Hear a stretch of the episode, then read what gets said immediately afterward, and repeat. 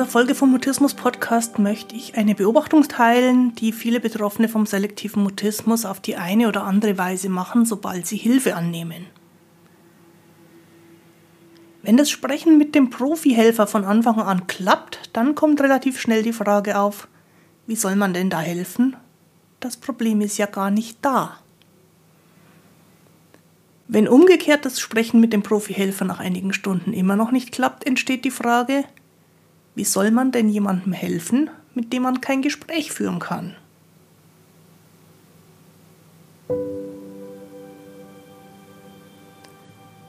Ich bin Christine Winter und ich hatte selektiven Mutismus, bis ich Mitte 30 war. Heute unterstütze ich andere beim Mutismus verstehen, vor allem Erwachsene, die ihre Sprechblockaden hinter sich lassen wollen, aber auch Familienangehörige und professionelle Helfer. Mutismus bedeutet, dass Kommunikation nicht geht, obwohl du eigentlich schon sprechen kannst. Aber je mehr du es willst, desto weniger geht es. Mutismus ist das medizinische Wort für psychisch bedingte Sprechblockaden.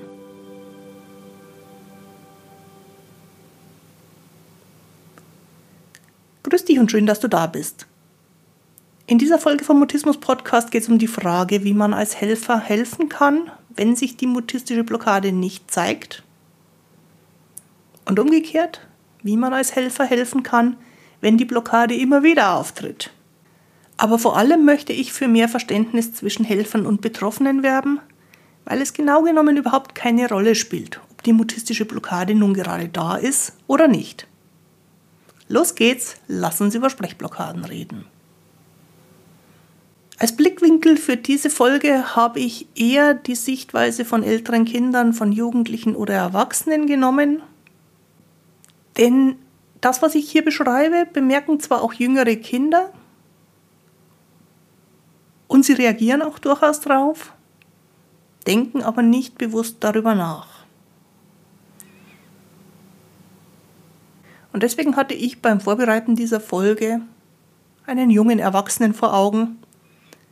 Und wenn deine Situation anders ist, dann ist es auch möglich, dass du es für dich, für die Situation von dir, von deinem Kind oder wie auch immer die Situation bei dir gerade ist, zurechtdenken kannst. Das Problem, mit dem Helfer und Betroffene zu tun haben, ist nämlich durchaus für alle gleich. Entweder sprechen geht oder sprechen geht nicht. Das ist ja das, was den selektiven Mutismus ausmacht.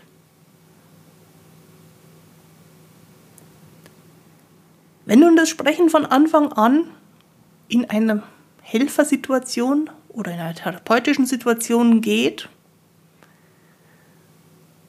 dann liegt die Frage nahe, was ist denn dann eigentlich das Problem?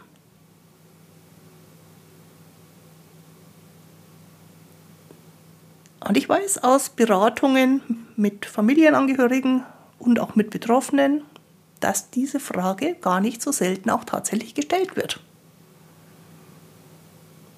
Wenn jemand zu mir in die Therapiepraxis kommt oder bei mir in der Schulbegleitung ist oder was auch immer der Helferkontext ist und das Sprechen funktioniert die ganze Zeit, was ist denn dann das Problem?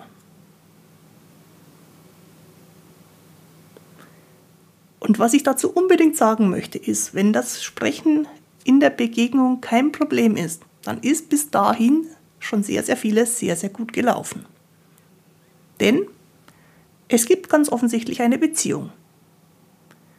Und es sind Worte da, um Probleme zu benennen. Und da ist gegenseitiges Verständnis. Das schließt auch gegenseitige Missverständnisse mit ein, weil beides ganz normal zur Kommunikation dazugehört. Und zumindest für den Helfer gibt es jenseits der Worte die Möglichkeit, hinzuspüren, hineinzufühlen und auf diesem Weg zusätzliche Informationen zu kriegen über die Situation. Helfer machen sich dann natürlich Gedanken. Und ich möchte einfach mal ein paar Ideen von solchen Gedanken mit dir teilen wohl wissend, dass meine Ideen über Gedanken der Helfer nicht vollständig sein können. Ein solcher Gedanke ist, ich kann ja gar nicht erkennen, ob das, was ich mache oder was wir gemeinsam machen, meinem Klienten hilft.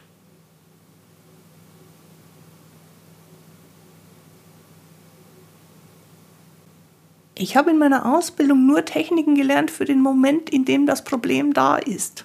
Ich kenne ja keine Techniken für, wenn das Problem weg ist.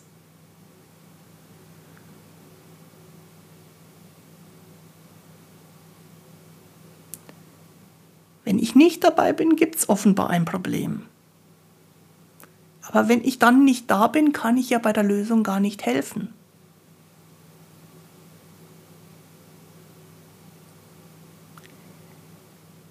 Dieses mysteriöse Nicht-Sprechen können kann ich überhaupt nicht nachvollziehen. Wenn ich ganz ehrlich bin, verunsichert mich genau das total.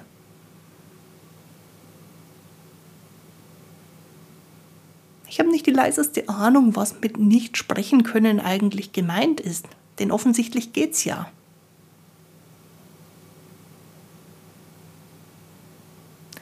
Du merkst schon, da sind einige Unsicherheitsgedanken im Kopf von Helfern. Die können so klingen, wie ich sie jetzt gerade zusammengefasst habe. Die können auch ganz anders klingen. Ich gehe aber davon aus, dass sie in irgendeiner Form immer da sind.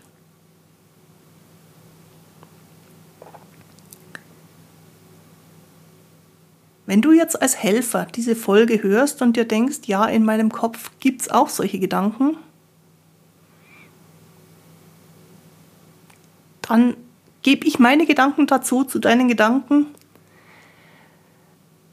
Und der wichtigste Gedanke, der mir hilft, ist, die Hilfe besteht darin, diese Beziehung, die ja vorhanden ist, zu vertiefen. Menschen, die mit Sprechblockaden leben, haben relativ wenig Gelegenheiten, eine solche Beziehung zu einer fremden Person aufzubauen. Und das Ganze in einem geschützten Rahmen, sodass auch mal was schiefgehen darf. Und das Ganze über einen längeren Zeitraum, sodass man auch damit experimentieren kann. Und das ist der Nutzen von Hilfe für Mutisten, dass so ein Raum entstehen kann.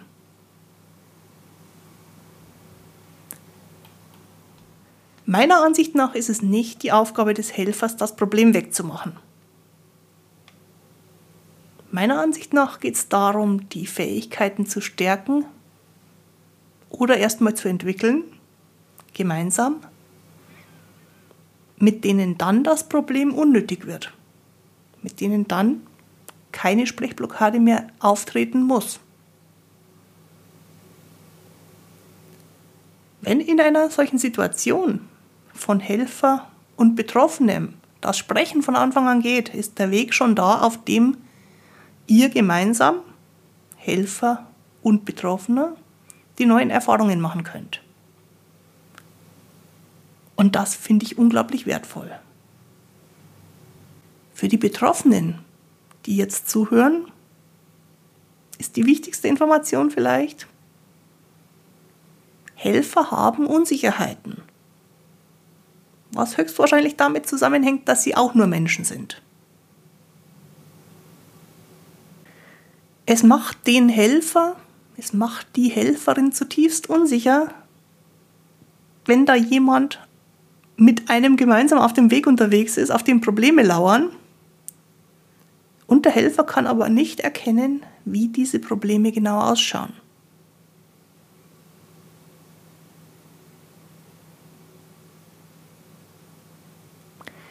wenn du bei einem Helfer Sorge, Hilflosigkeit, Unbeholfenheit, Unsicherheit spürst, dann heißt das nicht, dass zwischen euch irgendwas falsch läuft. Du spürst einfach nur, wie es dieser anderen Person jetzt gerade geht.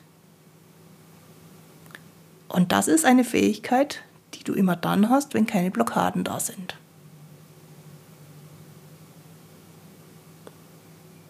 Es geht nicht darum, dass du in der Situation sprechen musst, die Möglichkeit oder die Chance zwischen dir und dem Helfer besteht darin, dass ihr gemeinsam eine Beziehung erkunden könnt. Und wenn du sprechen magst, dann kannst du es.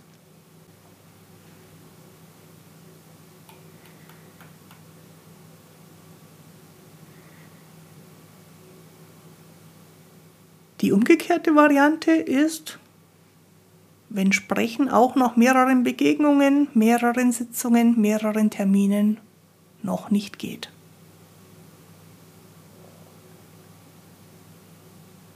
Dann stellt sich die Frage für den Helfer, wie soll ich denn helfen, wenn mein Klient mir nicht sagen kann, was er braucht? Denn helfen ist ja immer etwas, womit man ein bestimmtes Ergebnis, ein bestimmtes Resultat, ein Ziel erreichen möchte.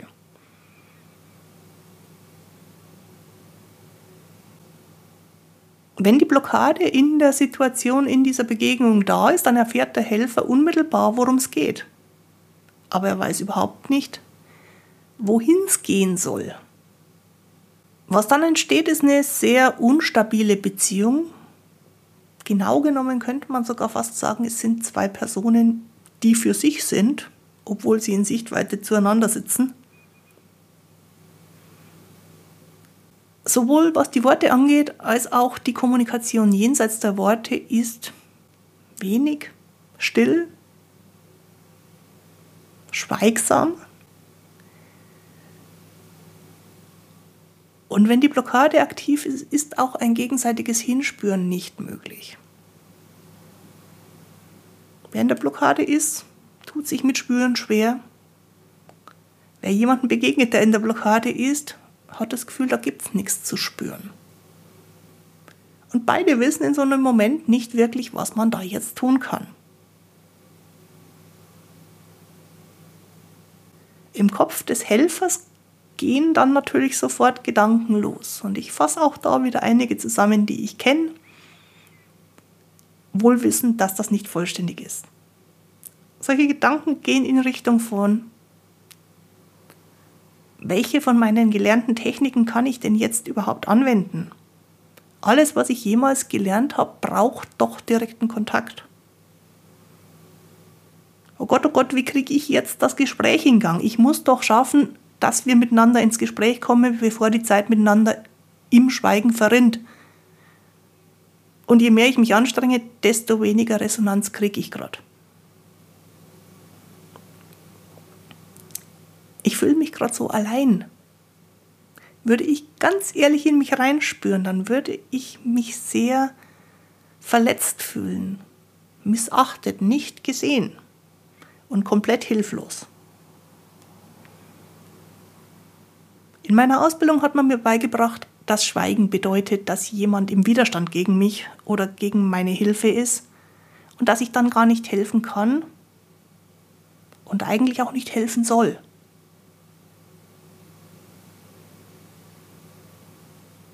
Ich mache mir jetzt schon Sorgen, dass der nächste Termin wieder genauso schwierig werden wird wie dieser hier.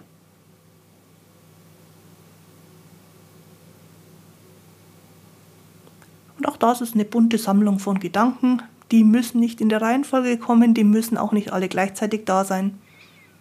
Aber bei vielen, die helfen, geht es in solche Richtungen.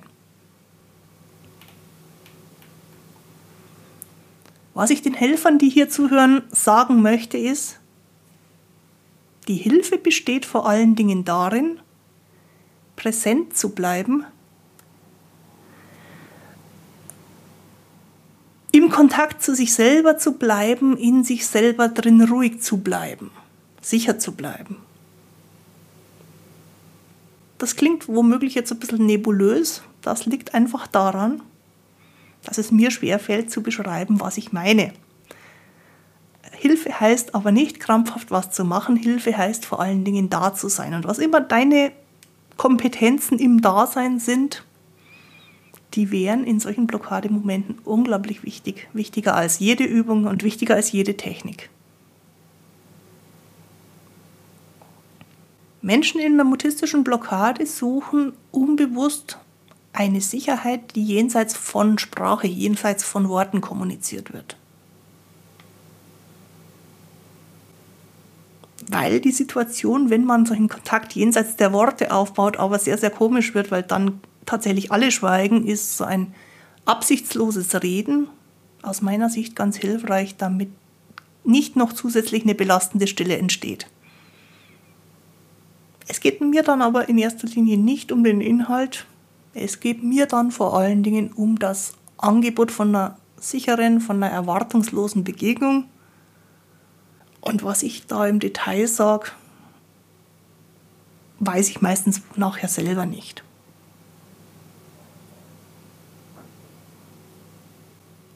Wenn jemand in einer mutistischen Blockade ist, dann ist das Schweigen weder eine Kritik an der Art der Hilfe noch an der Person des Helfers. Da ist einfach nur eine psychische Blockade, die in dieser Situation, in diesem Moment aktiv ist.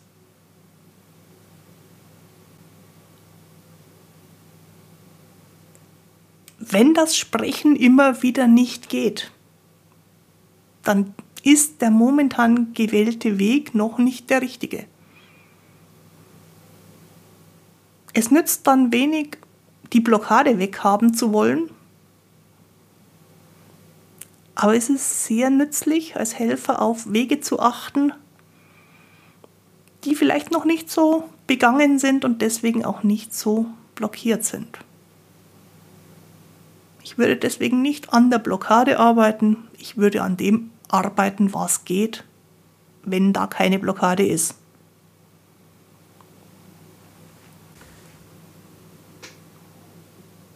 Für die Betroffenen, die diese Folge hören, habe ich auch ein paar Gedanken.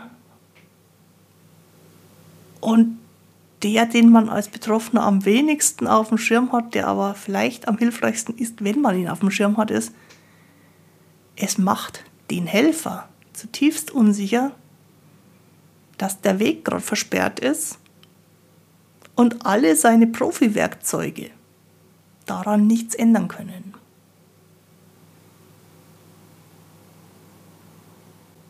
Der Helfer fühlt sich in so einem Moment genauso allein und überfordert wie du.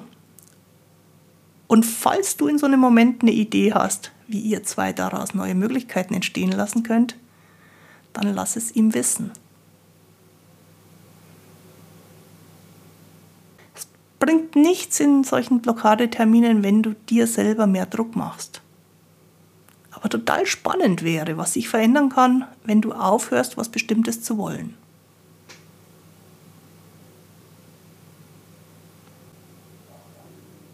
Zusammenfassend möchte ich sagen, dass es egal ist, wie viel gesprochen wird. Denn die Hilfe besteht nicht darin, jemanden zum Sprechen zu bringen. Die Hilfe besteht für mich aus meiner Sicht darin, gemeinsam herauszufinden, wie es ist, wenn man Sicherheit in einer Begegnung erlebt.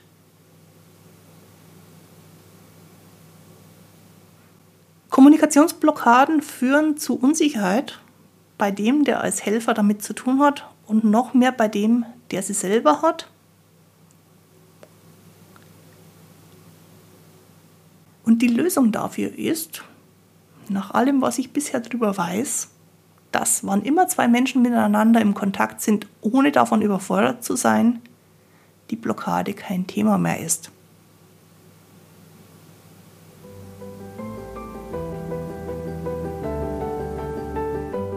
Für uns Helfer ist es nicht immer einfach zu verstehen, was es bedeutet, wenn jemand Sprechblockaden hat.